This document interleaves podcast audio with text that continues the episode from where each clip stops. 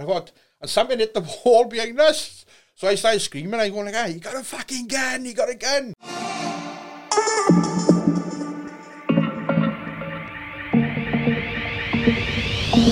Experience Real Podcast. Yeah, Anthony, thanks for coming on, mate. Appreciate it. Yeah, no problem, but. How are you doing? Yeah, going good, aye. Thanks for having us on. That's all right, mate. It's uh, it's my pleasure. So we got a talk in on uh, Facebook after I posted the Oban video. Yeah, enjoyed that, aye. I probably checked your workout then. I'd look at a few uh, videos. Sean George, Andy Powell. I thought, oh, good stuff, really professional. So, Ah, cheers, mate. I appreciate that.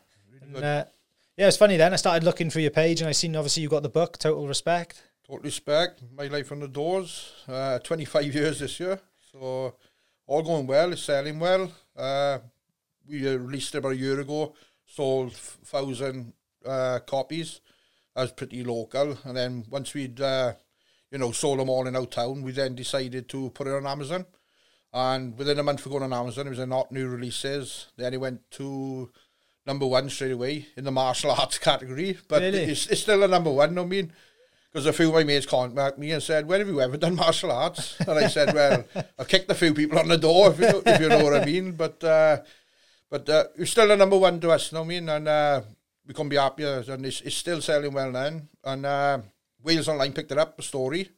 And it ended up on uh, the Wales on Sunday, which is massive for us again. Yeah. For, and uh, I think we went, we stayed on number one for a couple of months on our like. It was selling well. People were buying it from all over the UK.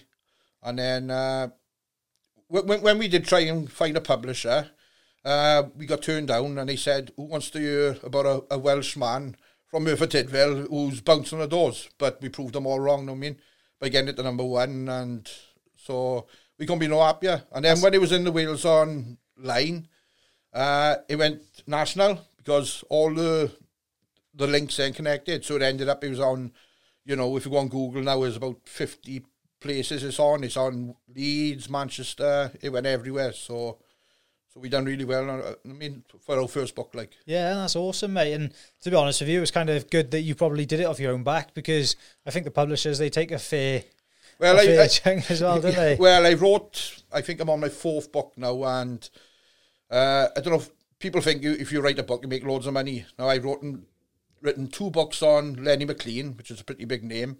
And basically, when you get a, you sign a book, you get 9%. So they get 91% of a book. So basically, when you when you release the book yourself, you are getting the full 100%. But uh, we we did sign another big, massive deal uh, last year. We just bought a book out now called uh, The Governor and Me by uh, John the Neck Uchin. And uh, we got another book coming out now, uh, Norman Buckland, called Gypsy Blood. And we thinking of going to self-publish it again or get in someone who's got a bit more experience than us with promotion. And uh, we thinking of taking it to them. But I uh, I met this boy called Lee Wortley, and he was he was always into Lenny McLean as well. And then one day he said to me, I was I'd be talking to him all. We was writing these books about Lenny McLean, and then he, I was speaking to him after a night on the doors, and I'd be telling him what happened the night before. And he said to me, "When you write your book, then?" I went, "Nah, not exactly the same as the publisher said. No, who wants to hear about a Welshman? You know." But uh, and I was telling me stories. He said, "Ant, you got you got to write the book." He said, uh, "I tell him about all the past stories, and I'd always written the stories down from uh, before the days of computers. I don't know why. Something was telling me one day maybe I'd have a book out, and uh, so I'd always write these stories down on A4 paper, and then a couple of years later, computers come out. I uh, transferred it across, and I always had them on an hard drive, and I kept uh, saving them, saving them. And like I said, Lee Wortley then said, "Why didn't you make a book?" And uh, I started jotting and getting everything down, and but basically, where I messed up, it's, it's not so much messed up. The book is called My Life on the Doors, but the book is not all about the doors. It's about Yeah. my everything else. I played done rugby, you know, uh, wrestling, boxing, and so basically, it could have been called something else, not not My Life on the Doors. But uh, like I said, it's doing well, and I, I couldn't ask for more. Like Oh, mate, it's great, isn't it? And it's it's good as well. Like I'm glad you, you did it on your own, and it shows. I suppose it kind of gives you a bit more confidence going forward as well, doesn't it? And yeah, like ninety one percent, that's criminal, isn't it? it is criminal. Did, did, what do they offer for that? What do you mean? What they offer? What like I don't know. Obviously, they publish it, but do they market it for you then? And Oh, stuff, yeah, do they, it's just taken off you. You don't own the rights to it anymore. Where- Whereas with that book now, I could go and find a publisher tomorrow because I still own the rights to it. Maybe someone else could take it on. But Yeah. as it is now, me and Lee Wortley own the rights to that book. Uh, but like I said, when I signed for bigger books in the past about Lenny McLean and that, so you sign that dotted line, it's nothing to do with you anymore. So if it's films, anything like that, projects, they own it, and you'll get royalties now and again. But uh, like I said, anyone going forward, you, if they're going to write a book, I wouldn't worry about too much about finding a publisher. Whereas you got people like Amazon these days who will do it for free, so you only got to have the money to write the Yeah. book. So I suppose they they've got to sell ten times as many for it to make you the same amount of money. Then, haven't they? Like it's well, exactly, it's a lot in it. But uh, but when I wrote my first book, I mean, the thought of signing that book out, having a book out, and it was hard back in them days. Yeah, My first book, like, and uh, the second book I released on Lenny McLean was a, a paperback. But then, you know, I mean, you just chuffed, you got a book out, you had a book offer then, you know, but uh, you don't think about money and sales. But you had, a, you know, a couple of signing on and all that, but. Uh, but I found it. I find these days it's more if you can promote yourself and with that book, because in my local town, everyone knew me in my town. Like I said, I sold a thousand copies in, uh, but over under about two weeks. So I knew it was going to sell well in the town. So if we gone with a publisher, no, I mean, I, I doubt I'd even have made half as much money, me Yeah. and Lee. So we done well by publishing ourselves, and that's what I tell anyone: if you're going to do a book, anyone can do it. Just get it down, jot it down, go on Amazon, and I mean, they, they pay you for it. And I think if they only release it when someone orders it, so uh, you aren't going to worry about backlog of having you know, a thousand books in your attic. But uh, I was lucky, like I said, we, we we had a thousand books done, and they flew out in two weeks. Like it was amazing. Oh mate, I'm chuffed for you. It's, it's great, isn't it? Yeah. So if you if you're happy, we'll go back to like obviously some of the content in the book and go back to like Yeah, you grew up in Merthyr. grew up Merthyr Tydfil, uh, Goodness Estate. Uh, bit of a fighting town, Merthyr Tydfil. Always had a bit of a Yeah. reputation, and uh, like I said, fighting was never put into me from a young age. I was more into darts. My father was like a champion dart player in Merthyr. Oh yeah. So me and my brothers uh, basically, you know I mean, we'd have a dartboard up in the passage and we'd be pretending we winning his trophies. there was nothing about fighting. I mean, I, I hated fighting, and uh, people won't believe that when I say that, but uh, it was it went like some say it's in your genes and all that. But I did find out at a later stage I may have a possible great great grandfather from Ireland who was a fairground fighter, but we're still looking into that. So it could have been something there in the genes. I don't know. But like, like I said, darts was my main thing growing Yeah. up. And then I said, when to school, uh, bit of a plump kid, still got a bit of weight now, but uh, And we all uh, and then I had uh, these big Shirley locks and uh, Shirley Temple locks, and then I I got the nickname Shirley. So, and like you said, bit plump kid. I was starting getting bullied at school, getting bullied all the time. Uh, wouldn't tell my parents. Trying to get out to school the next day. You know, terrified of going to school. Yeah. And uh, it really gets to. And uh, as, as, I think I detest bullies so much these days. But then something come over me one day, started fighting back with the bullies, and uh, time I got to 13, I was getting bigger, and uh, I won't say the bullying stopped. There was still people, you know, I mean, out, out of go you, but then by the time I got to 16, then uh, something had clicked on, and I mean, I started drinking, going to pubs now then, and then started doing weights, getting bigger, stronger, and doing a few bags here and there. Didn't have a clue about boxing, just straight hit the bag. And then when I started drinking, going out the people, uh, you know, maybe the gang fights when you're 17, 18, getting a few involved in a few fights, and then started knocking people out. it's, the only way I can say it, but uh, never started a fight in my life. No, I mean, that's not me. Anyone will tell you that. And uh, started making a bit of a reputation from there then. But bullying, it, I mean, it went on for years, like, and uh, that's why I hate them so much these days, like. Yeah, it seems to be like a common theme for people who get into like fighting or because you did a bit of Yeah. boxing as well. Seems to be a common theme, doesn't it? It's like they want to stick up for themselves and they end up being Yeah. like the hardest person in the room. Well, I, I did try boxing when I was 13. Um, there was a local gym and me and my mate went, and we thought, oh, I thought this will help us out, innit? But they just had us in this corner skipping. He said, you got to learn to skip first. i done it twice, and I said, I've been a small boy. I couldn't skip, and I was it, packed it in then. But then later on in life, I got back into boxing, which I'll get around to later, and uh, it went well, like, so. yeah, But like I said, I didn't know how to fight. You know, I mean, growing up, didn't want to fight. Like you said, I was getting picked on all the time, and uh, something just clicked one day and it went from there. Like, Yeah, I think like school's like a battleground, isn't it? Really, it's like trying to figure out your place in it, and it's Well, a lot of pressures. the same happened going back now. Uh, I, I think a lot of people get bullied in kids. Like you said, a lot of fighters turned out, if you look in the past, like you just said, they were bullied as well. But then my, my daughter started getting bullied when she was 12 years of age. There was a gypsy girl in her school. And uh, she come home, didn't tell us about it. And then she said started self-harming. And don't make me talking about this. No, mate, you talk And, about uh, as long sta- as you're happy to talk about it. Yeah, I talked about it. She started self-harming, but we didn't know about it. So this was getting into it. She didn't want to go to school. We thought she was just acting the same as I used to do. Yeah. And then my, she, my missus bought her one, seen her one day come out the bath and her leg was ripped apart. So she showed me like that. I mean, I'll be honest, I broke down in tears. I mean, because I, and I said, right, I'm going up at school tomorrow. No, that's why I couldn't tell you. I couldn't tell you. So these kids are being put in a position, I mean, with it, I mean, they, te- they terrify themselves. Well, anyway, it went on, it went on. I went up to school and I told the teacher, they said, oh, we got to watch what we do because she's a gypsy and they might play this card. I said, well, what about my daughter? Hmm. And turning around, she come home one night and she said, Dad, she said, she's doing it again. She's going to fight me tomorrow in school. And I said, right. I said, you go to school tomorrow now. I said, I don't give a shit about the teachers. I said, so when she goes to you, I said, you're going to hit her first. And she said, oh, I can't do it, I'll get in trouble. I said, look, I'm giving you permission to get in trouble. I said, are you going to hit her? I will come up to school later and I will sort the teachers out. I'll have a chat with them. And sh- so I give her a little lesson for an hour. so I had her on the floor and I, and she, I said, right, she's going to grab your hair. Eh? This is what she got, you know, girls like them. She's going to grab her hair. I, so I turned her out the floor and I showed her the ground and pound and do all this. and she said, so I can do this tomorrow? I said, yes, you got my, my word on it. And then I had a text in the morning, uh, Dad, I've done it. Uh, I beat her. and uh, uh, a couple hours later, school ringing me, and I went nuts to the school. I said, "Yeah, I've, told her to hit the back." Oh, you have, but yeah, but but apparently there's videos going around then. Some you know kids are filming there. But I said to teachers, I said "I- I'm all for it. I said I don't care. She can fight her every day of the week. I said it don't bother me. I said because but she's getting bullied. I said I've told you about it. I said she's self harming, and I said it had to go to a stop. I said and, and that girl never picked on her ever again.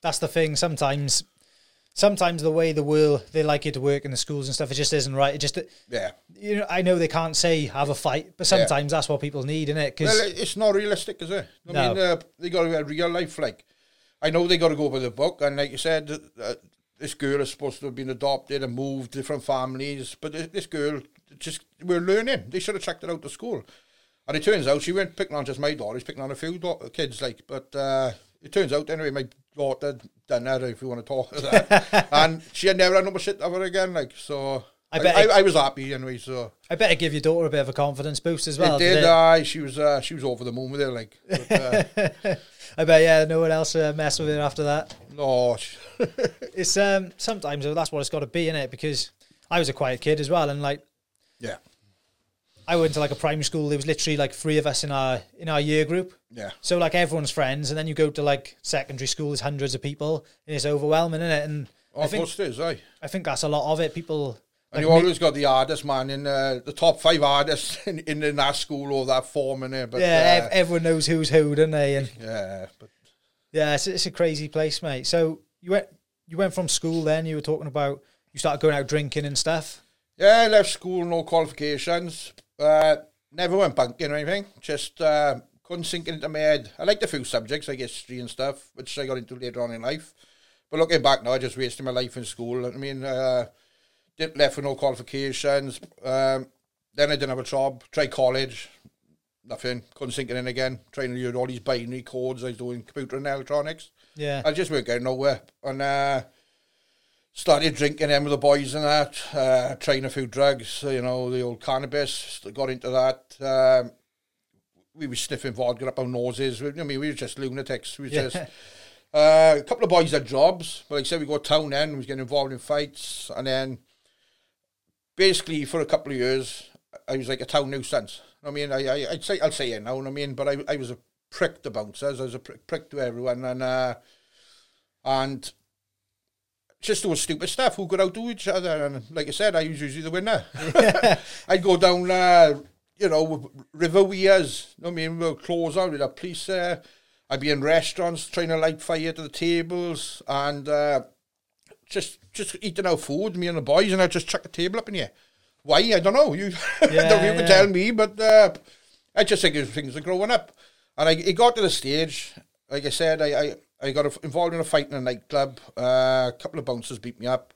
I was just laughing at it. They were strangling me. I was close, close to stop breathing, and uh, they pulled this one bouncer off me. And uh, I ended up getting banned from the two main nightclubs in my town, Merthyr, and I was banned from nearly every pub. The only pub I was allowed in was like a local pub uh, a couple of miles out of the town, like. But uh, I was just a, a, a dick, you know what I mean? Uh, but the only way I got out there, I I got offered to go boxing then. Uh, I was playing rugby by then. I played for 10 years at Dowlais RFC, so I was fighting every week with the rugby. Done well in the uh, most promising player uh, one year. Uh, so I was doing well in the rugby, but then I got into boxing. Now, I, something I'd always wrestling I always wanted to do, but I but there was no, no wrestling classes. Yeah. And then I got into the boxing side of it. Mate offered me go boxing, and then I, I went to this training um, called the Slaughterhouse Gym in Merthyr and there was all these characters there, all these hard men, skinheads, and I'd, and I'd been fighting them all for years, so I was a bit weary going there. And uh, me and the trainer hit it off, and for the next year, I, I didn't miss a night, you know me, and I got I got involved with it. You, you see how serious. And I think he sat me down one day and he said, right, this fucking about in clubs and, you know, doing this and making a fool of yourself, it stops. If you want to be a boxer, he said, I, I can't have you boxing for us and you being a fucking fool in town. And at the time, then, this other boxer offered me to uh, uh, go on the doors. Now, this Yeah. is about 96, 95, it's about 25 years ago. And I was at the stage, I was, I was involved in, yeah, I could knock people out in town, right, because I was pretty good. But I thought if I go bouncing, yeah, it's, it's another level, you know what I mean? I, I'm coming up against then all the hard men and all that. And uh, so I was like, oh, do I, so I turned it down. My arse went, I'll be honest. I said, ah, yeah, no, I, I, I, I'm all right. And he said, come on, you'll be all right. He said, I said, no. So my trainer nagged me and the job was going. And uh, I thought, wait a minute, I'm banned from everywhere. It's like, I, can't, I can't drink nowhere It's your way in, is it? all my mates going out. So I thought, I am training hard. I got a chance of a fight coming up, which I never thought I'd have, you know, in a million years. Like, and I so I took the job the job on bouncing. And uh, uh, first night we ended up drinking all night, me and the boy, and I was spending all my money, which I made. But then, uh, so I got soon got out of that. I thought, right. So I started saving the money up, there and I was doing all right. And then I, I don't know, it's just grown up overnight. And it was like, I had no more need to go out and be a fool anymore. And I thought, and people started to respect, like I said, I had a fight then. A uh, couple of fights, uh, lost the first two. I started winning then. And then, like I said, I, I went back to the nightclub, I thought I'll try it. And they said, right, we'll give you your last warning. We know what you'll be like before. I said, look, I've changed. I give them all that. And they trusted me and I got back into the clubs and the pubs. But, uh, Do you think you were seeing it from the other side, like being a bouncer that calmed you Oh, down yeah. because you realise how much hassle it is? Well, or- I, I done the doors about a year then, so I knew, and I, I don't think I came up like uh, uh, against a dick like I was. No, I mean, I was, I was throwing people out and getting involved and chucking people out and involved in fights, but there's no one as much. I can explain as uh, a dick like I was? Like I, I, I took a dead pigeon at the nightclub once, found, fo- found on the way up.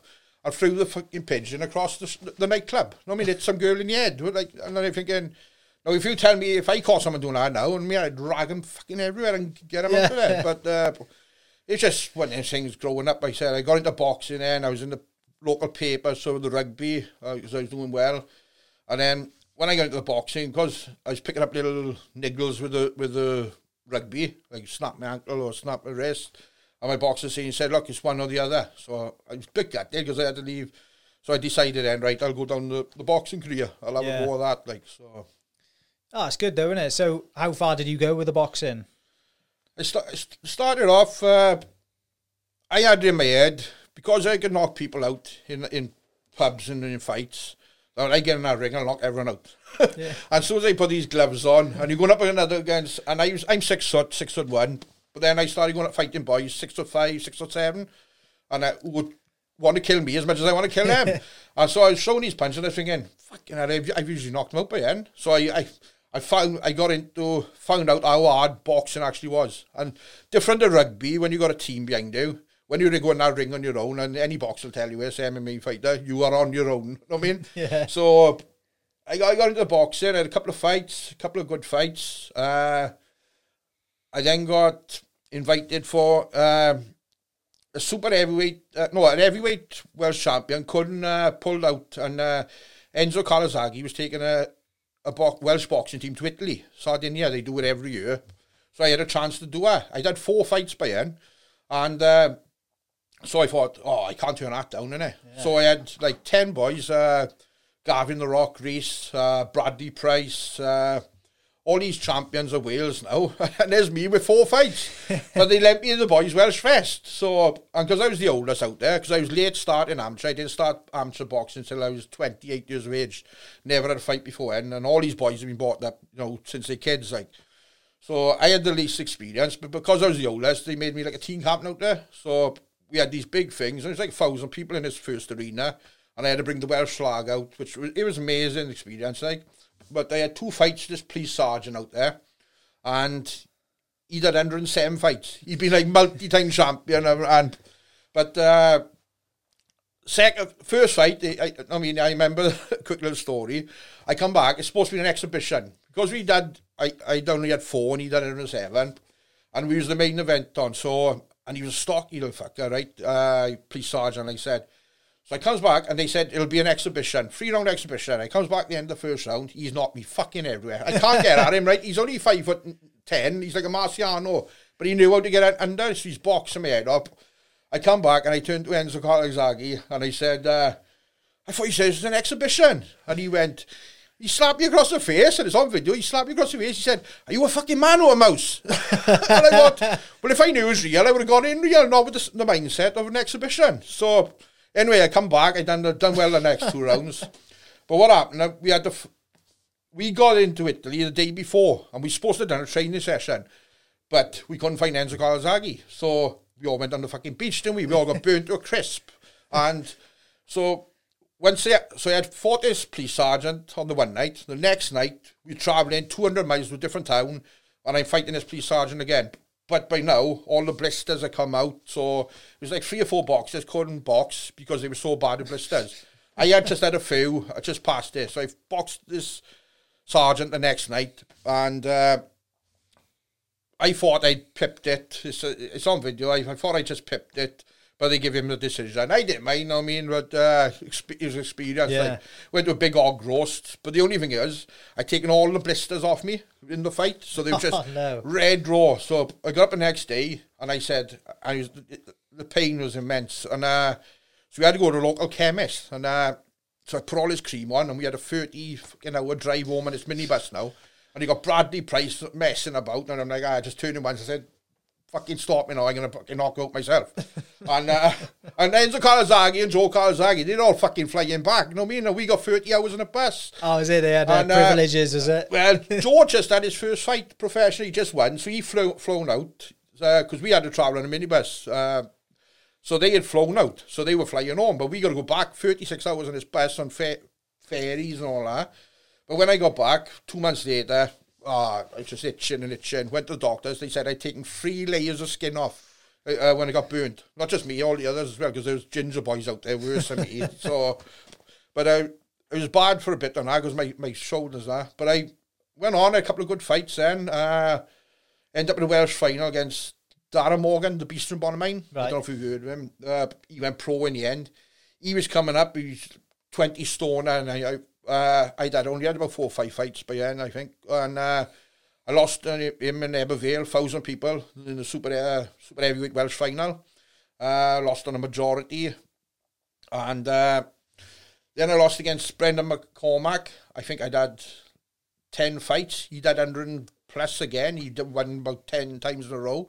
Nearly stopped him in the second round, but he out jabbed me in. But I done well in uh, boxing. Um, a couple of good fights. Uh, fought a boy from Cardiff, six foot seven. Uh, in the semi final, ended up stopping him. Um, like you said, uh, you had a, you come in really late though, didn't you? I come in really late. I mean, and I I mean like these youngsters. I, I got to know Enzo Maccarinelli and uh, and uh, he was coming back into senior boxing. He was nineteen at the time, and we met him. We got on well. We was going down to sparring with him. He was coming up to sparring me, so I ended up sparring him for like four years. It was just like me and him. It'd be three times a week or whatever. And then uh, I ended up doing exhibitions with Enzo. But like I said, he'd started from like nine years of age and he won all the titles. And I was coming to the end of it. I mean, I was going up into my 30s Yeah. now, which is for amateur boxer, this is too old, like, innit?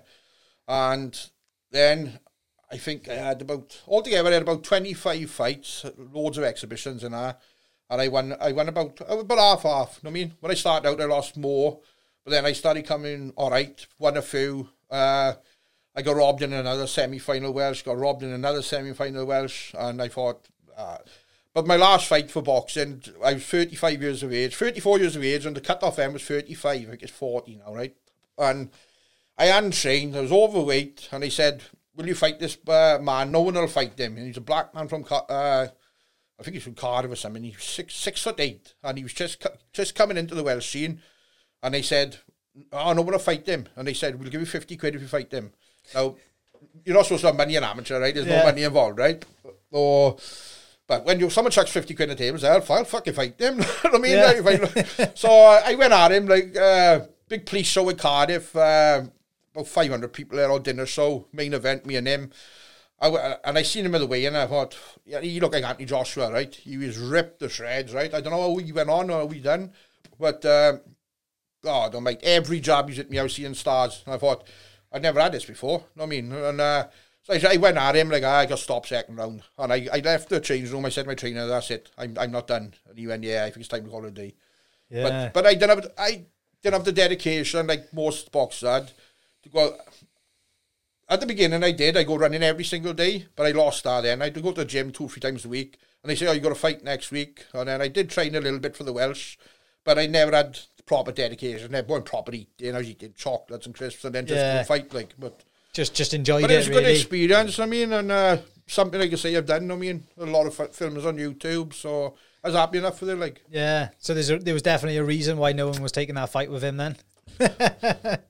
Well, the following year, he won the Welsh champion championships, and he went into the is it the Com- uh, Commonwealth, and he fought the English super heavyweight champion. Yeah. and I think he knocked him out first round, but the man got back up and won it, and this man was really good, like. But uh, I love to know how he got off, you know what I mean? But I, I can't remember his name. Is I, Yeah. I, I, I, you supposed to be Welsh? I don't know. He's either Bongo, Wango, or something it was like. but uh, apparently he was Welsh, and he won the Welsh championship a year after me as well, like. I expect it was um, like a baptism fire training with people like Enzo and stuff, was it? To try and up your game like at the time? I expect that was Well, huge, like, I was it? said, I done it right with Enzo. Uh, we'd have some wars, you know what I mean? But and then, but Enzo, like he was, he was different to me. He was like they knew with, they knew they had a prosecute. Uh, I mean, and they were, he was getting paid by building firms. I mean, every day to be trained as a pro. And he was an amateur. So he didn't have to work like me. You know what I mean? I'd have to work for my money and all that. And then I'd just get to the gym, six o'clock in the night, or try and go over and spar with him. Whereas he'd been training in the morning twice already. Like he was a different league, you know what I mean? Even from a young kid, and he started knocking them all out. And it just proves where he went and how good he was. Like, Yeah, definitely. But uh, but like I said, I was trying to do the doors and do the the boxing. It, it, it's hard, like so you've got to have a lot of time. Like Yeah, that's it. And especially like a lot of boxers who, a lot of young lads now, they train as pros from the off, don't they? Expect it was Yeah. the same then. And like you said, they're getting paid by sponsors and stuff like that. And they're getting the good night's sleep and they like, whereas you're up all night. Exactly, try- try having- your own fights in the night, probably. Yeah, so I mean, I remember saying to my mate once, uh, I think it was when Enzo won, uh, he won the world something, didn't he? He- I can't remember what belt, it was WBA or something. And I, I'd had about two fights in the nightclub. And I say, and there's a difference how, how paths, you know, different went. Like, I'd be spar with him, and then now I'm fighting and nobody winning in the nightclubs. And, and like you said, he just won the world belt. Like, and, uh, but it's good to say I knew him and all that. But uh, I haven't seen him for years now. But we were good mates once, like, and done a lot of training together. Like, Yeah, it's good, isn't it? It's good experience to have, isn't it? It's just, uh, it's good to have the stories and to be able to look oh back yeah, on, of innit? course. Sorry. But um, yeah, I'm just I like I went for your article and stuff earlier today, and I wrote down a few things. Yeah. It says that you you were shot at once. What what was the crack with that story? Got, Well, is there a story behind it? Yeah, I was on the door and uh, uh, like I said, I was bo- boxing at the same time. He was in that club. There's a place called uh, RM's Rock Club. And I was on the door with my mate Paul Curtis, Curtis and uh, he passed away now. And you could see a red light on us. And I'm like, "What- what's that? Well, you're thought someone got them laser pens and then it was going like that. So we was looking like that and it was going on for five minutes. And next thing you know, it went, like that. And I thought, and something hit the wall behind us. So I started screaming. I going like, ah, you got a fucking gun, you got a gun. So what they, I don't know if it was a pellet gun they were shooting, but uh, like I said, I dived on the floor. He's like, he runs out. He, he, he because he thought you could see it coming from up the top to the right to these bushes. So he's running up the street to get him. And I thought, I'm lying on the fucking floor. I thought, I mean, it, it was like a shock and we got shot. It was just, eh, but uh, it sounds better for a book, doesn't it? But uh, it, I think it was a pellet gun, but who, who shot it, still don't know to this day. You know what I mean? We, we, we never found them, but... Uh, it's enough to get you worried, don't it? Because you don't know, do you, yeah, really, it, at the well, time? it is worrying, like. But uh, I did pull a gun out on one boy one day. Uh, there was this local boy, and he was going around the town, and he's supposed to be like uh, the next big thing, and he had a problem with Dorman, and he's uh, he, he'd had a fight. Uh, the Ed Dorman of the other club, and apparently he's supposed to try to pull his eye out. And my boss phoned me up, and he said he's on the way. He's just done this. He's just done the Ed Dorman his club. He's coming to your club now. Well, as it was, I had this mate, mate in the club, and he used to bring his uh, joking replica, replica, the Glocks, the big guns? Oh, yeah, yeah. And so he'd bring it down with him all the time because my boss was thinking of, uh, at the time, was going to buy it off him. So anyway, we heard he's coming on his way, so I thought, right, just just for a laugh now, I'm going to pull this gun out in this boy, and I'm going to put the, sh- I can fight him, I'm going to, we're scared of fighting him, but I'm going to put the fear of God into him first. so anyway, cut it short, I goes and borrows this gun, I got the gun tucked in there, and uh, got the coat over it, and he didn't turn up. So uh, half hour comes, he hadn't been here. So my mate comes back down, and he said, "Oh, have you finished the gun?" I said, "Yeah, you got it." So I make out the gun again, he shoots it, the noise, right? I dived on the floor, right? He swear a 12 bore gone off, right? And I told him, like, ah, I didn't know it was. He said, ah, it's only a fake. I said, yeah, but I was going to shoot, shoot the boy, like. he would have thought he was dead, uh, wouldn't he? Yeah, not, I'd never been into guns in my life, you know what I mean? But uh, I just, I was only do it to put the fear of God in. And then, then if he wanted then I would have had a fight with him. But it never come off, he didn't come around. And I know the boy now, are you good mates, like. Was it was it like a lot of people who had problems with bouncers who just wanted to have like a straightener or Um, oh, it, it, with, with Merthyr, they come from everywhere. They come from around uh, Cardiff. Uh, when I was in the nightclub, you'd always have people come in and they'd always end up fighting bouncers. But with uh, uh, with, with, with that boy, it was something to do with his mate's son had, had had an hiding off one of the bouncers, or they'd thrown him out. So he, had, he just had grief for the bouncers, like. But he, he didn't have many like that. I mean, I had, I had one man come to the club and say he come on to me and he said, uh, uh, he said, "Oh, Shirley," and then I went, "Yeah, Shirley, all right." And he went, "Yeah, you're, you're the best in the town." I said, "Well, the best of plays it all down like an egg." And I thinking, uh, so I got it cocked ready because I thinking he's gonna go for a beer, like, and he's big lump, like.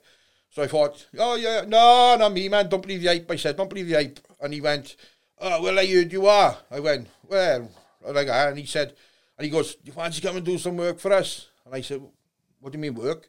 He said, oh, look, he said, uh, we just need you to sit in the back of this Land Rover. He said, there's four of us going. And he said, and if it gets on top end, just get out and do a bit of damage. And I said, I, I knew it was going. I mean, it was drugs in it or something like that. And I thought, and I said, nah, I'm all right, mate. And I thought, I mean, I'm not going down that road. I mean, I'm against drugs. I mean, I'm nightclub trying to fight drugs and get people out. And then you want me to go and, I think he offered £500. Just, he said, we'll only be a half hour. I, I mean, I thought, where could I lead then? I could do that, and then I could be, then following weekend, oh, we got another one. And then I could end up like these Essex boys, four of us in a Land Rover with no fucking faces left. But uh, but I just got out of that straight away, like, you know what I mean? But uh, it's, a, it's an easy road to end up. You can't turn back, can you? Because they've got you then as well. Because they've got well, if you don't do it, Yeah. we've got all this information on you for things you've done, yeah. and it's just uh, it's a hard But cycle. I, isn't? I, I'm going to go down that route, like, but uh, like I said, I know the boys, all right, like, but they were into that side. I knew they were into that side of stuff as well, like, so I wasn't going to get involved, like. yeah. So you've had a couple of other incidents. What was the one? Do you get run over the one night?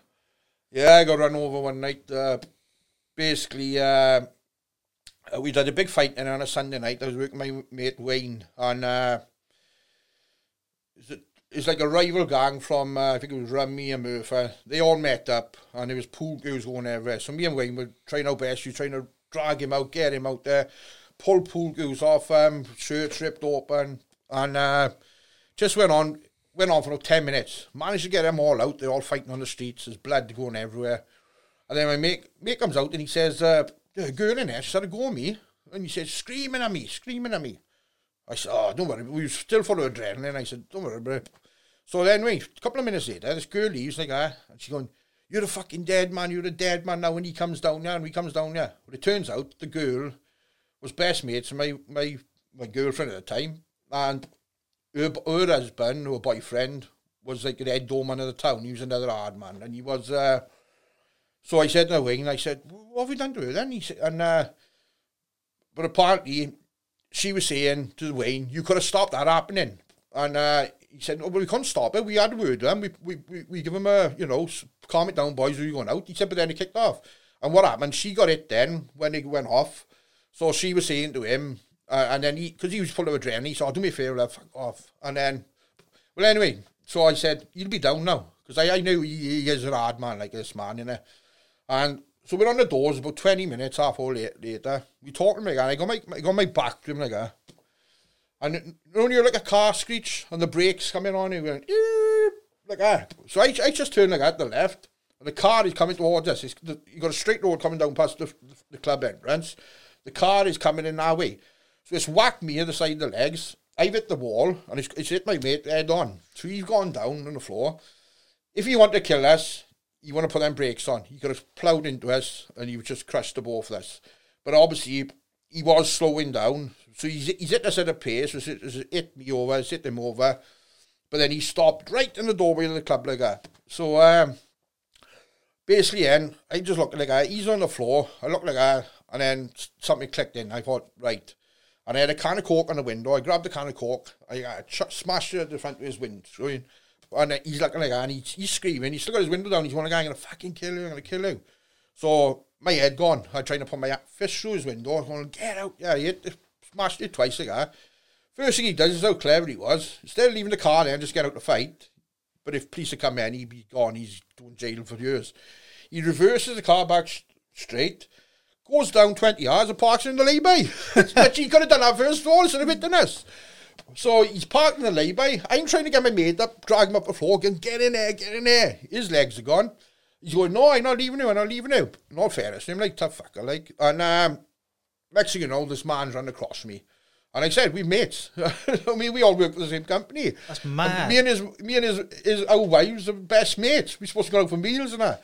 So he runs across to me, and all I did, I was boxing, but I knew, I knew this my fists. Like, he's throwing everything like that, just grabbing like that, I'm holding my hand out like that, and all these punches he's throwing and just getting the, yeah.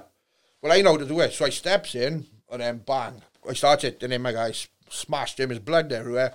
Next you know, someone's on my back, phone him off, someone else is putting, putting us off.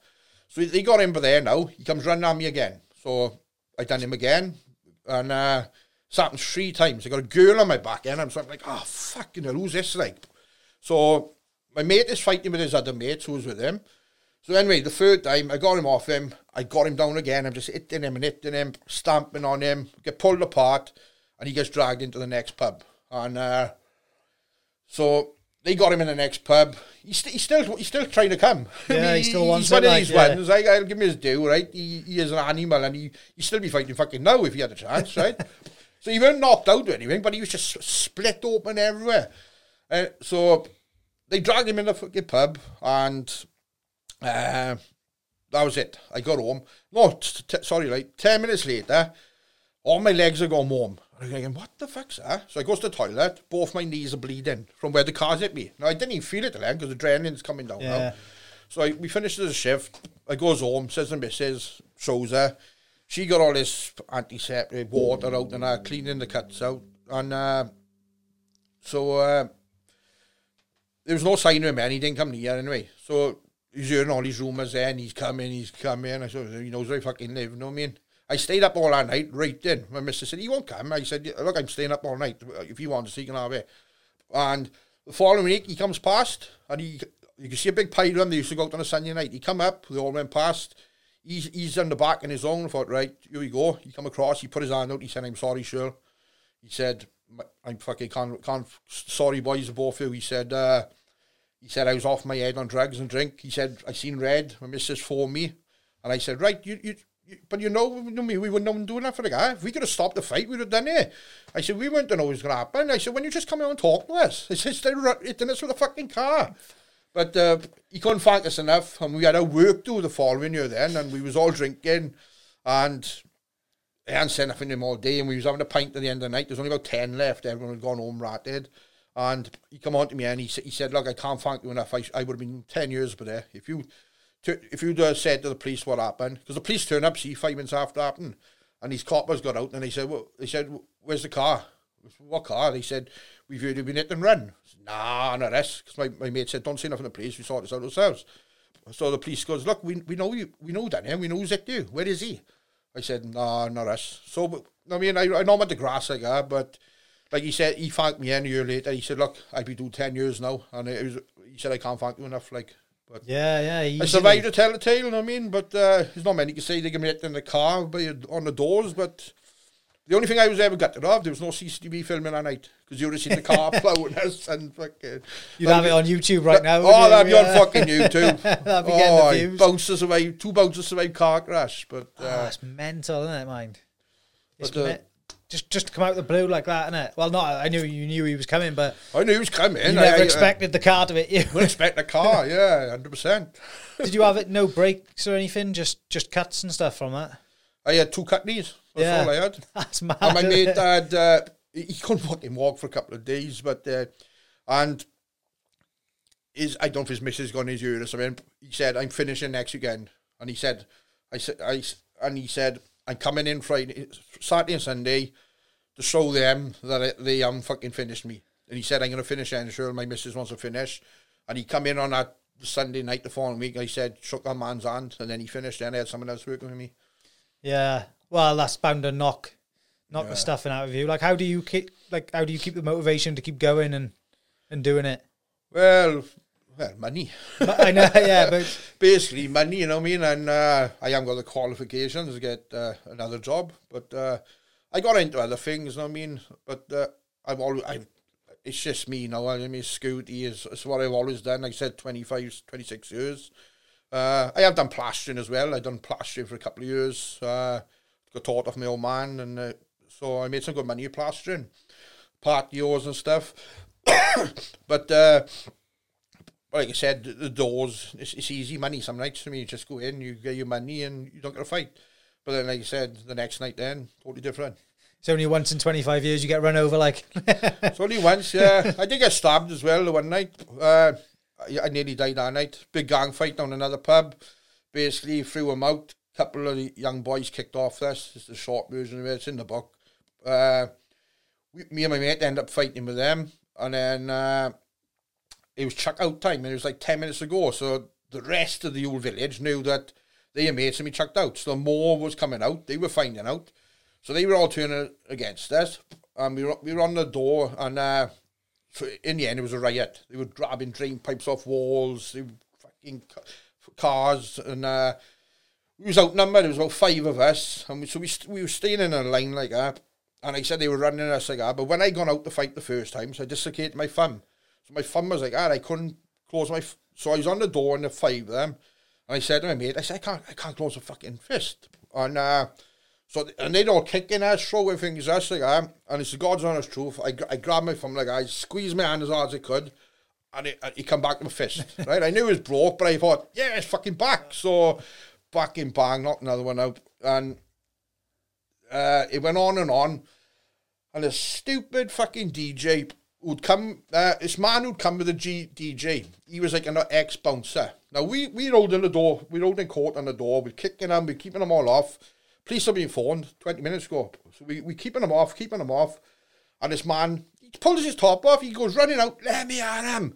So he got out by the side of us, goes in, they were killing him. They were killing him. So and early on in the night, there was a young boy, he was about 16. He was drinking, you know, these green, solid, square glass gin bottles. yeah, He was drinking that and he was laughing and talking with us. And uh, till we had trouble with his mates.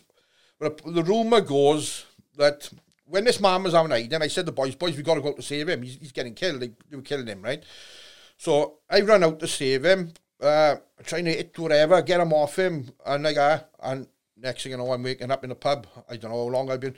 Apparently, someone said I got hit with, a, with the, the gin bottle straight over the head. they're hard as well, aren't they? Them ones. And uh, was, you can't break. I mean, you got, uh, that knocked me out, apparently.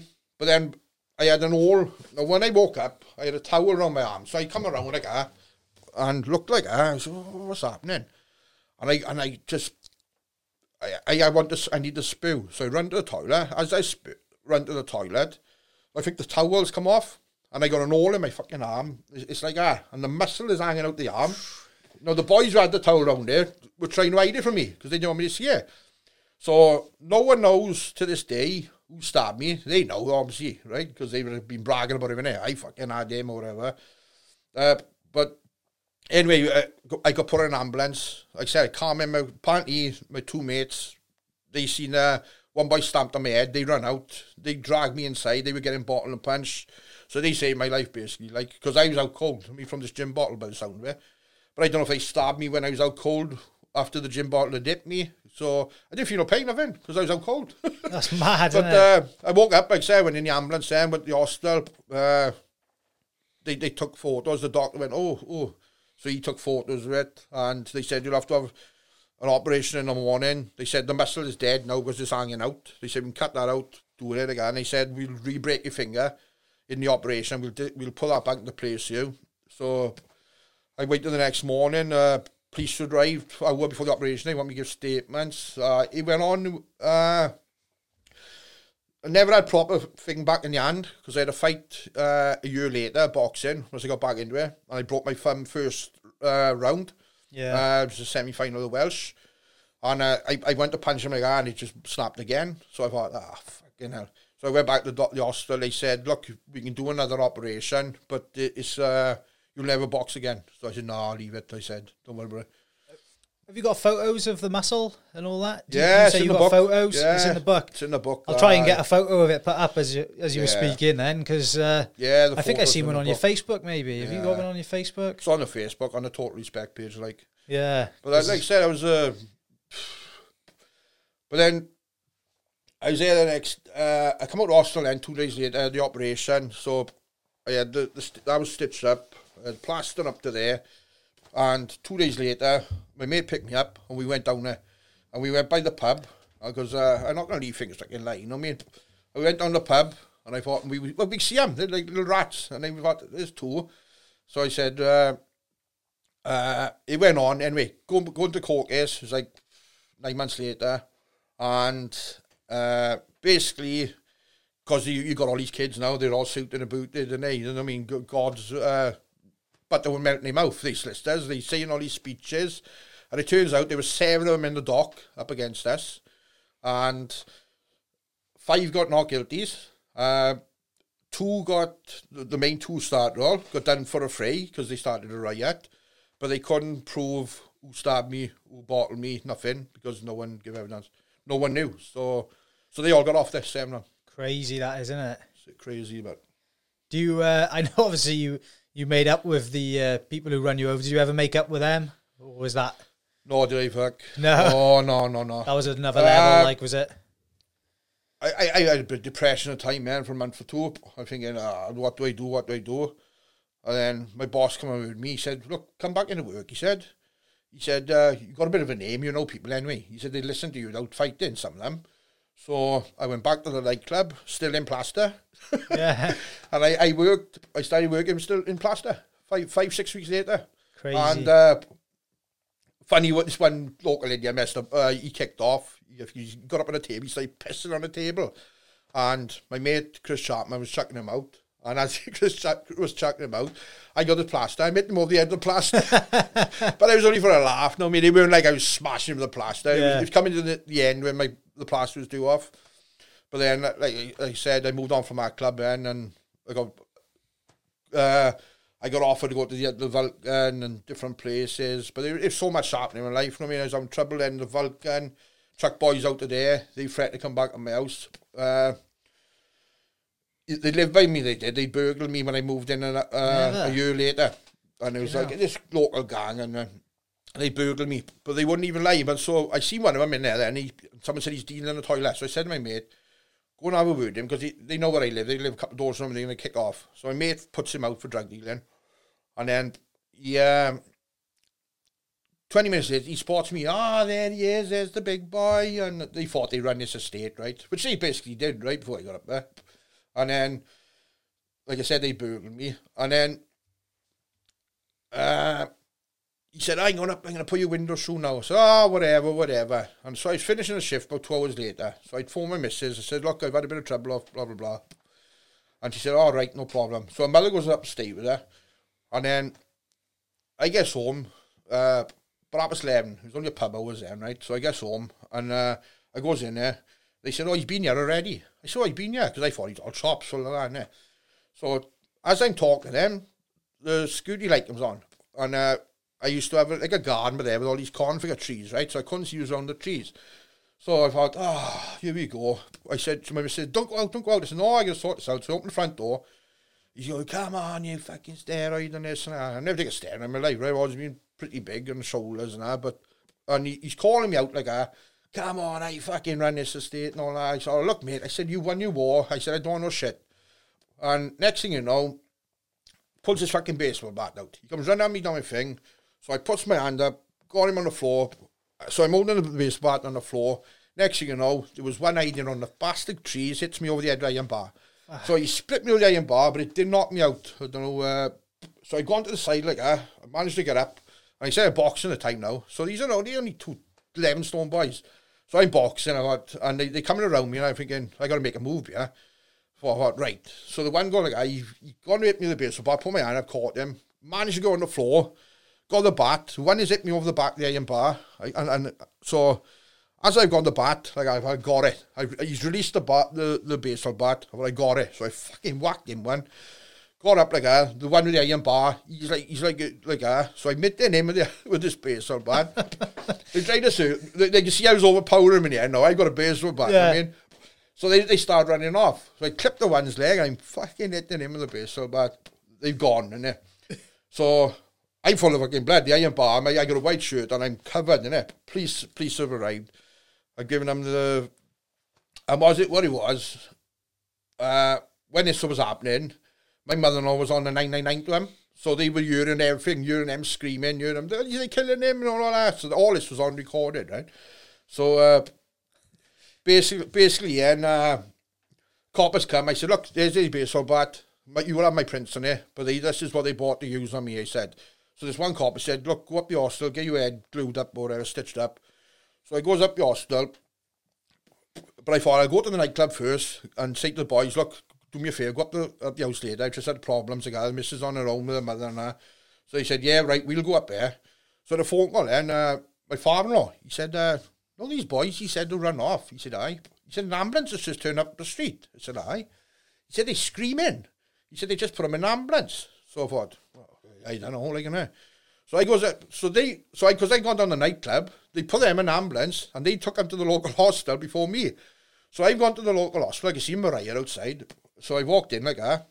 They got one lying down on the bed and the other one screaming in pain and the thing. And my shoulders broke, my shoulders broke. So I walked in, first thing you seen red, innit? I'm screaming at them, fucking security are on me, my brother's trying to calm me down. I was going like, I'm gonna fucking kill him, I'm gonna kill him. So anyway, these the rest. The next day then, it turns out I busted one spleen and uh, and the other one's shoulder bone had gone, right? So they couldn't interview them. Anyway, cut this short. They wanted to take me on. they wanted. They said they want to press charges. So they had to interview me, although they come to my house with a baseball bat. So anyway, cut this short. Um, they charged them both. They were both looking at five years. And uh, it come to the, the time of the trial.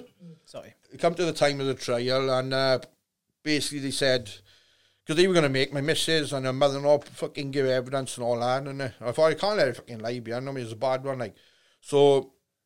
And on the morning, we were in court on the morning. Then uh, they said they look, they're willing to plead guilty. Uh, if you if you don't, you won't have to give evidence. They're willing to plead guilty if you drop something. We said, right, we'll do that. So I think they done a year inside then, the both of them. Did they? Yeah, And, uh, deservedly as well. Like, isn't it turning up at your house? Well, a year was easy. But then the one come back out and he started causing me trouble again, hell again. So I had murders with him, but he ended up going back in jail again. But then he come out the third time then and he sorted his life out in drugs and I got on right with him. He come down apologise. He said I can't not me and this one those things growing up again, I think. He was out of the drugs and we started talking normal, like Yeah, I think sometimes like people seem to change. They? Two seconds, mate. I need to. I don't know what's going on over there. Two seconds.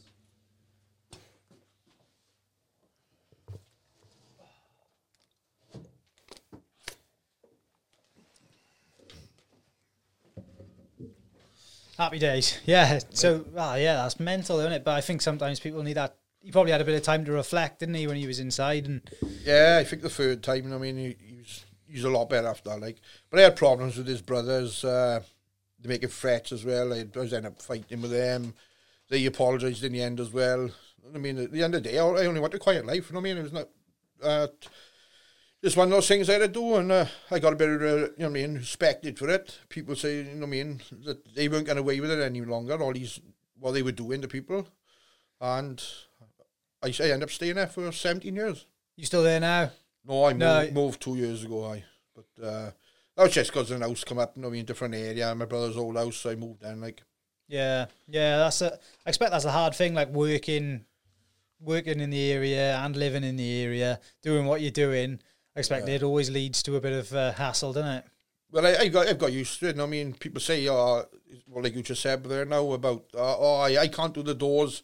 I live in this town, but I, I just got used to it. you know what I mean, Yeah. but uh, What what sort of like effect did that have on your missus? Was she always worried about things happening, or was she pretty chill? Oh, look, on, on our first one, I mean, I think she was, uh, it was 18 years ago now. My daughter's 18 and she had a month to go.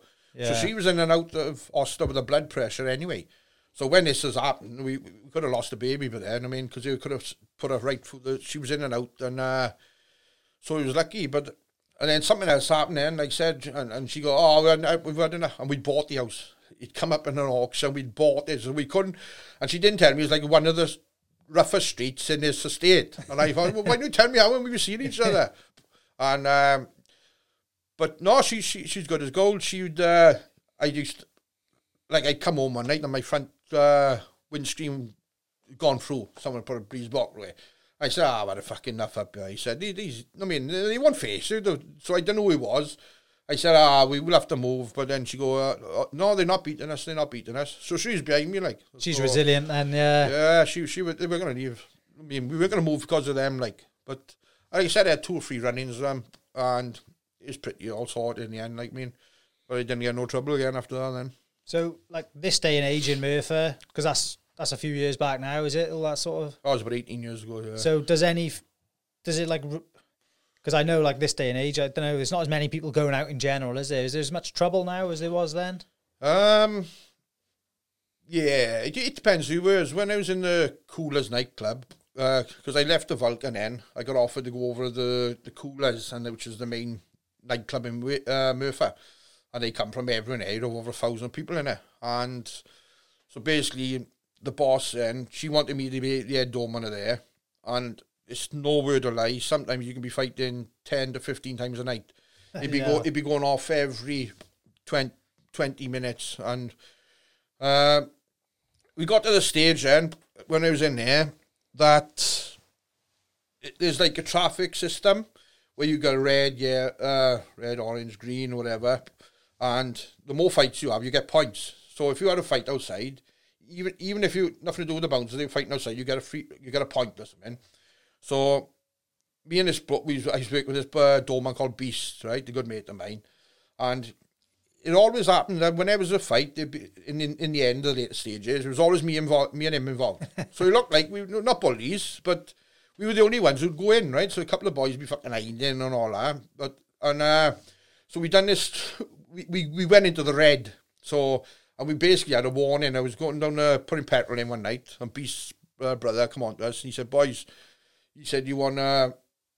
What you doing? He said they watching you over there. He said, uh, he said, uh, your names are flagged up or something. And he said, well, what are we fucking supposed to do? Like, know what I mean? And, uh, but anyway, we, we, end up losing a contractor there, so I was lucky in. But, but then when I went to another different pub then, it's totally different. I mean, so I've been in this pub now uh, called Celtic Bar for the last six years, and it's nothing compared to the coolers. So it still happens. I mean, we still get trouble with Pike, you still get trouble with him, and you know what I mean? But nothing like the coolers was. I don't know if it's just a nightclub mentality, and people just go out to fight. But uh, so there was a lot of fighting going on. I, I, I went on for about over 15 GBHs when I was in the coolers, and I got, just for the record, I got off for every single one of them.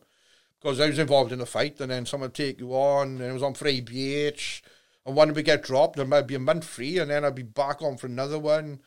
But uh, I always made a joke to my old boss. I said, "Are you sure you're not in the Masons here when you get you getting us off beer or something?" but uh, uh, but it, it still goes on. I mean, even last year, um, uh, yeah, last year we just come out of COVID and we uh, last summer and it was we only opened for three weeks. First night back, mask on, uh, signing people in. Uh, they've cut the door numbers down because they let the people like that. And first night back, tables gone up, and now these tables are separated. They're two meters apart. So you got one little gang by there, boys and girls by there. They've mixed to them. So I've I heard over the radio. I've run in, table's gone up in the air. I grabbed around the boy through the table. I've taken him out. He's turning to me, frothing at the mouth. I'm gonna bite your fucking nose off. You're trying to get me. So bump bump, fire exit, threw him out, and uh, so it, it, never calmed down. I mean, yeah, it's yeah. always going to happen. Like I mean, pubs, with, with, a mixture of drinking drugs, I don't think is ever going to. Uh, exactly, it's never going to end, is it? And dr- I think I fancy drugs have gone worse. I mean, you haven't got better, like because it's. It, whereas before people would just be doing cocaine, the bigger boys you could afford it. Now it seems even the fucking young girls are on it. Boys, everything. It's, it's just everything's gone cheaper and what's in it? I don't fucking know. Like, you know what I mean? Yeah, I know. Like when I was going out a bit, I'd say it's got to be like 80 to 90% of people out, isn't it? Well, yeah. This day and age, it's crazy. It's people you'd never even think would yeah. be doing it as well, isn't it? But uh, you, you never stop drugs. I mean, like I said, it's, part. it goes with the drink when, when you're out, like you said. Yeah, it's mad. I, I, I'd say about the same, 90% of that pub, probably something on something. I think that's hard for a lot of people to hear who are like disconnected from it. You, you'd never believe it, would you? But exactly, yeah. it's the same like I used to go out in Abergavenny a lot, you know, down the auberge and. Oh, the auberge, you know, how I worked there once or twice. Have you? Uh, yeah. Yeah. Yeah, I, I don't know. How does that compare to working up. I found the Burrs quiet. I only I only done one or two nights when they were short. I've done a few. Um, I done a couple of years, uh, months in Brecon, Hardy's, Har- Harley's, yeah, Harley's bar. I had a few running with a couple of boys up there, local boys. I don't say their names, but uh, I uh, I know the one well now as well. Uh, he joined our Melton Acting Club. Is it? Yeah. and I had a bit of running years ago, but we we didn't fight or nothing like. But they were supposed to be the boys, you know, the main men up there, like, and problems happened. But nothing big come of it, but uh, yeah, I worked everywhere. You mean probably I worked Cardiff everywhere. So I done a lot of you know, not just bouncing. I ran a scooty firm myself for a couple of years. That went well. Uh, found out that was a really hard to run. Yeah, there was forty eight boys working for me. I done really? that for two three years. A uh, few problems with payments and people guards stealing off the sites and it was a lot of money and in the end I, I couldn't keep it going like but uh, done a lot of bodyguarding work as well, a lot of stars, done that in my time as well. Yeah. So it's not just bouncing on doors, I mean, I'll go wherever the money goes like. Did it say in that article you um with the bodyguard for Pink, was it? Yeah, done, yeah. I done Pink in Swansea, yeah. That uh, funny story behind that, because we my mate needed three of uh, three of us went down there. So we was in this team, there was seventeen of us. So I thought, no, my luck, I'm gonna draw the short straw. I'm gonna be outside on a gate, I wouldn't even see the concert. So they were picking numbers. They said, right, we need five for the, the mosh pit or whatever they call it. So my mate goes like, ah, there you go. I thought, I got my hand up like, ah, I missed it. And I thought, ah, oh, fucking mosh pit there. I'll be watching us again. So I thought, there's two of us left. And then someone just said to me, Shirl, he said, uh, do me a favour, you're on VIP. I went, oh, right. I thought, because I thought, two left now, I'm, I'm fucking out. It's like the old uh, pick a fucking... Picking teams in school. Like, yeah, in school, I'm the last one. I'm not, but he said, you're on VIP. So I goes up the side of this stage like I know. And you got all these people coming up. Yeah, I'm here to see. I said, yeah, well, you got a fucking gold, you know, whatever it is, a VIP pass. So I'm there, but I can still see her. And then, so I'm here for about six or seven hours because it's an all day thing, innit? And then the boy who was actually on stage there, but I hour before the concert, or half hour before the concert, he says to me, "Do you fancy a change or?" He said, "I'm, I'm bored up here." He said, uh, "He said, uh, I said, I go on then." So Turns out I went into his position and I was fucking watching Pink on stage. so I'm here, like, I'm looking out, there's about 50,000 people, and then there's her taking her clothes off. And I thought, fucking hell, does this get any better? Like, but, uh, yeah, it's a good experience, like, but uh, we didn't get our money for a while, I thought, but uh, we had it in the end, like, but. But yeah, I done loads of stars. Like I've done a lot of Coronation Street and EastEnders. Because when I was in the Coolers nightclub, we'd have a special guest every Friday night. So we had, we had some good ones there. Like I mean, we had uh, we had porn stars in proper. Uh, I don't know if you know them. no, the, I'm going to say no. But, like. uh, there's all pictures on the, the page. Like, but we had porn stars in.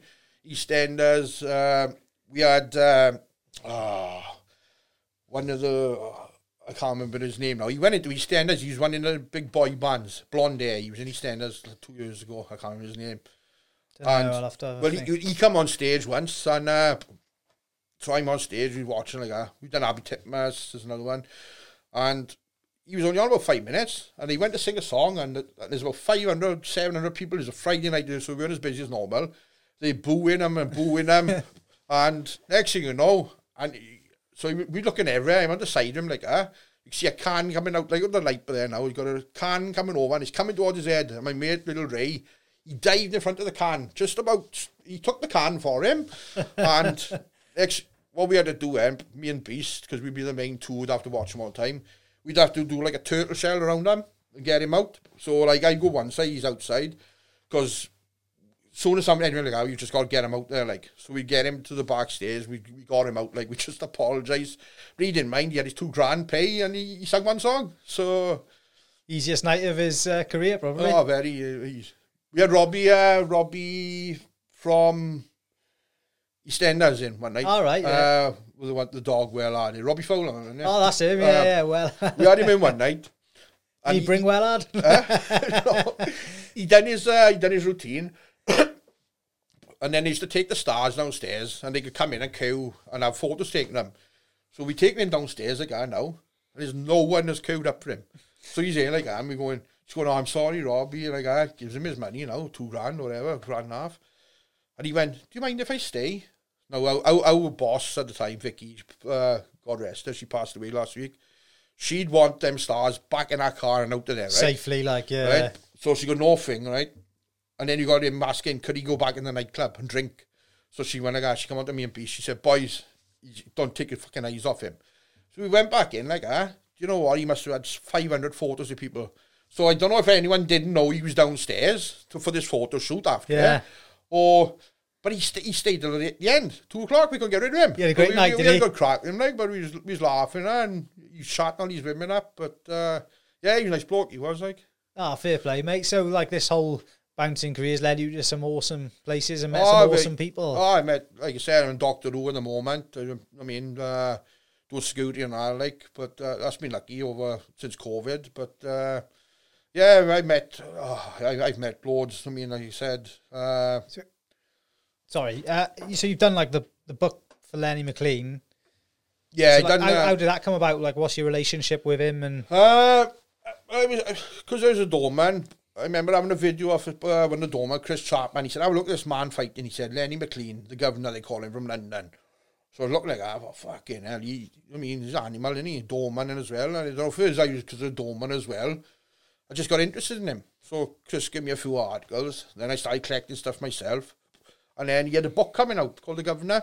And uh, um, so I, I bought the book, read it, and I just, I was just hooked. Like, so my, at the time, computers just come out. I didn't have a computer. My brother had a computer. He made a website, the Lenny McLean website, which is in his 23rd year running this year now. It's still going. It's still running.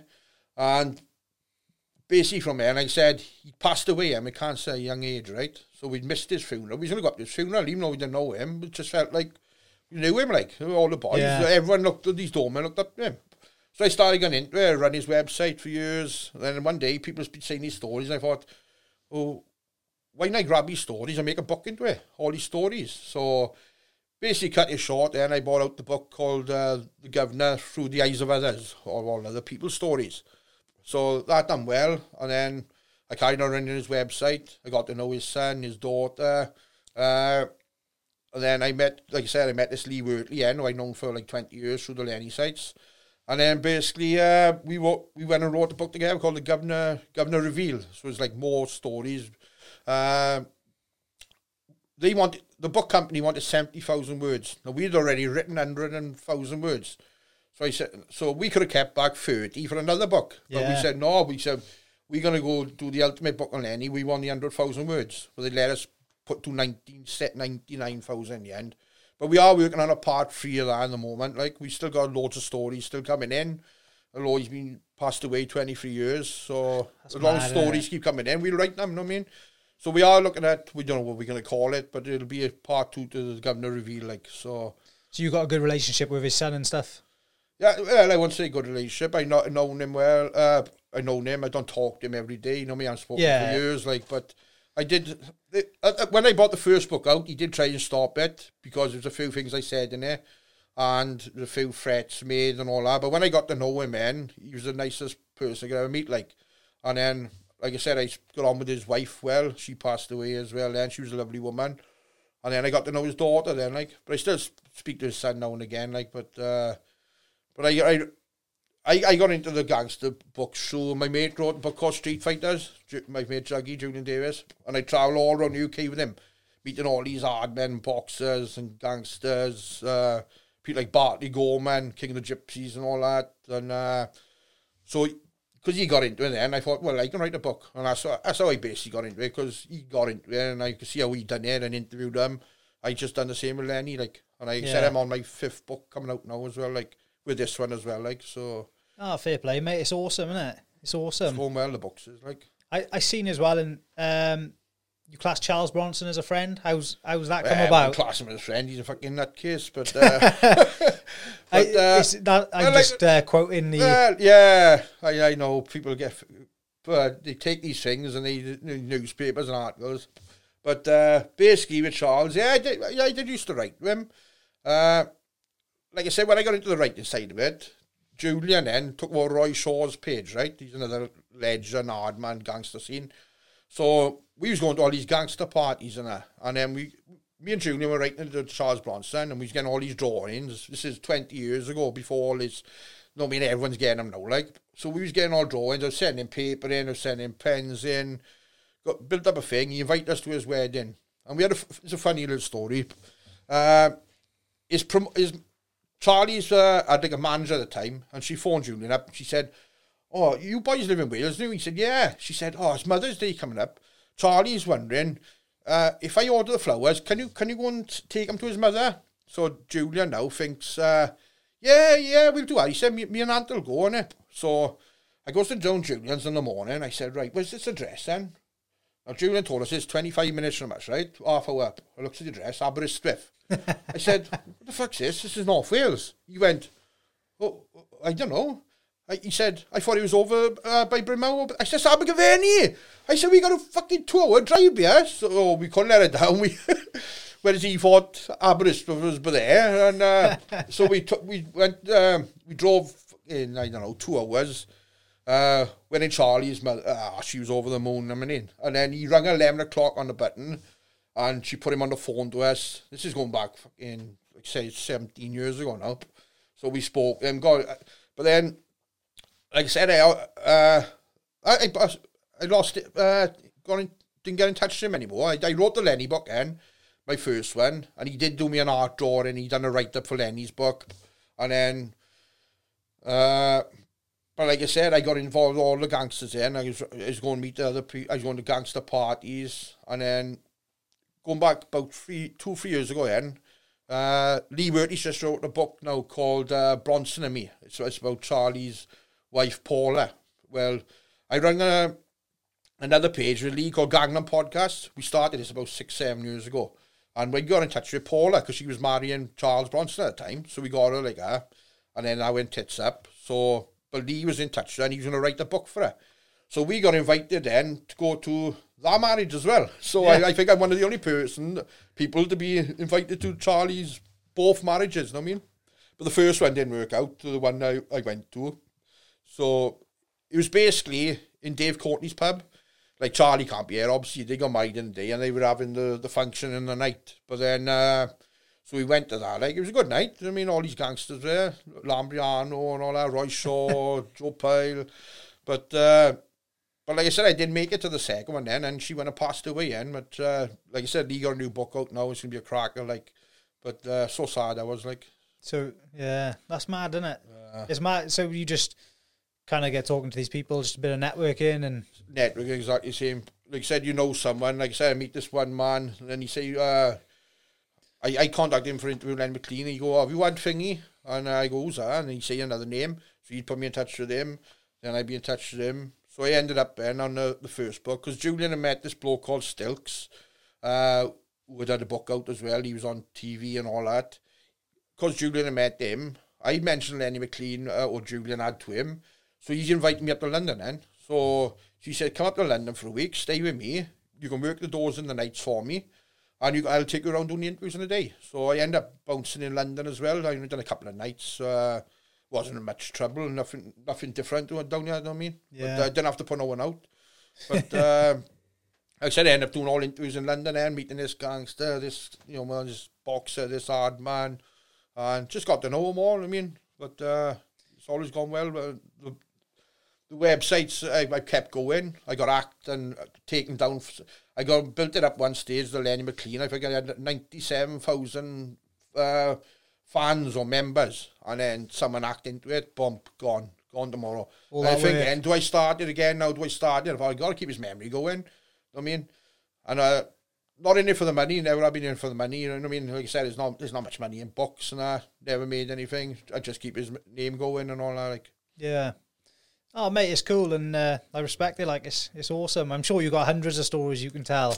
oh, I got thousands, but uh, But uh, yeah, well, everyone who wants to check out Anthony's book, Total Respect, Life on the Doors, mate. Thank you very much for coming on. I appreciate it. It's good for people to hear some real talk, and uh, yeah. I'm sure we could uh, sit down and have another chat again in the future. yeah, no problem. I just want to get across. I mean, I, I went from being a you know a dickhead in the town, pisshead. I mean, just turned it all around. Like I said, good job.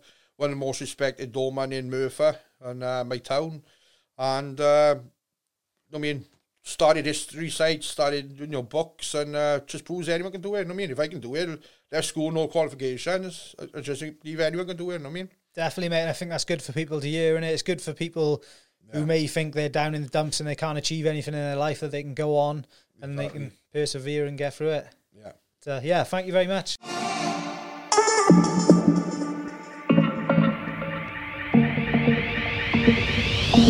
Experience Real Podcast.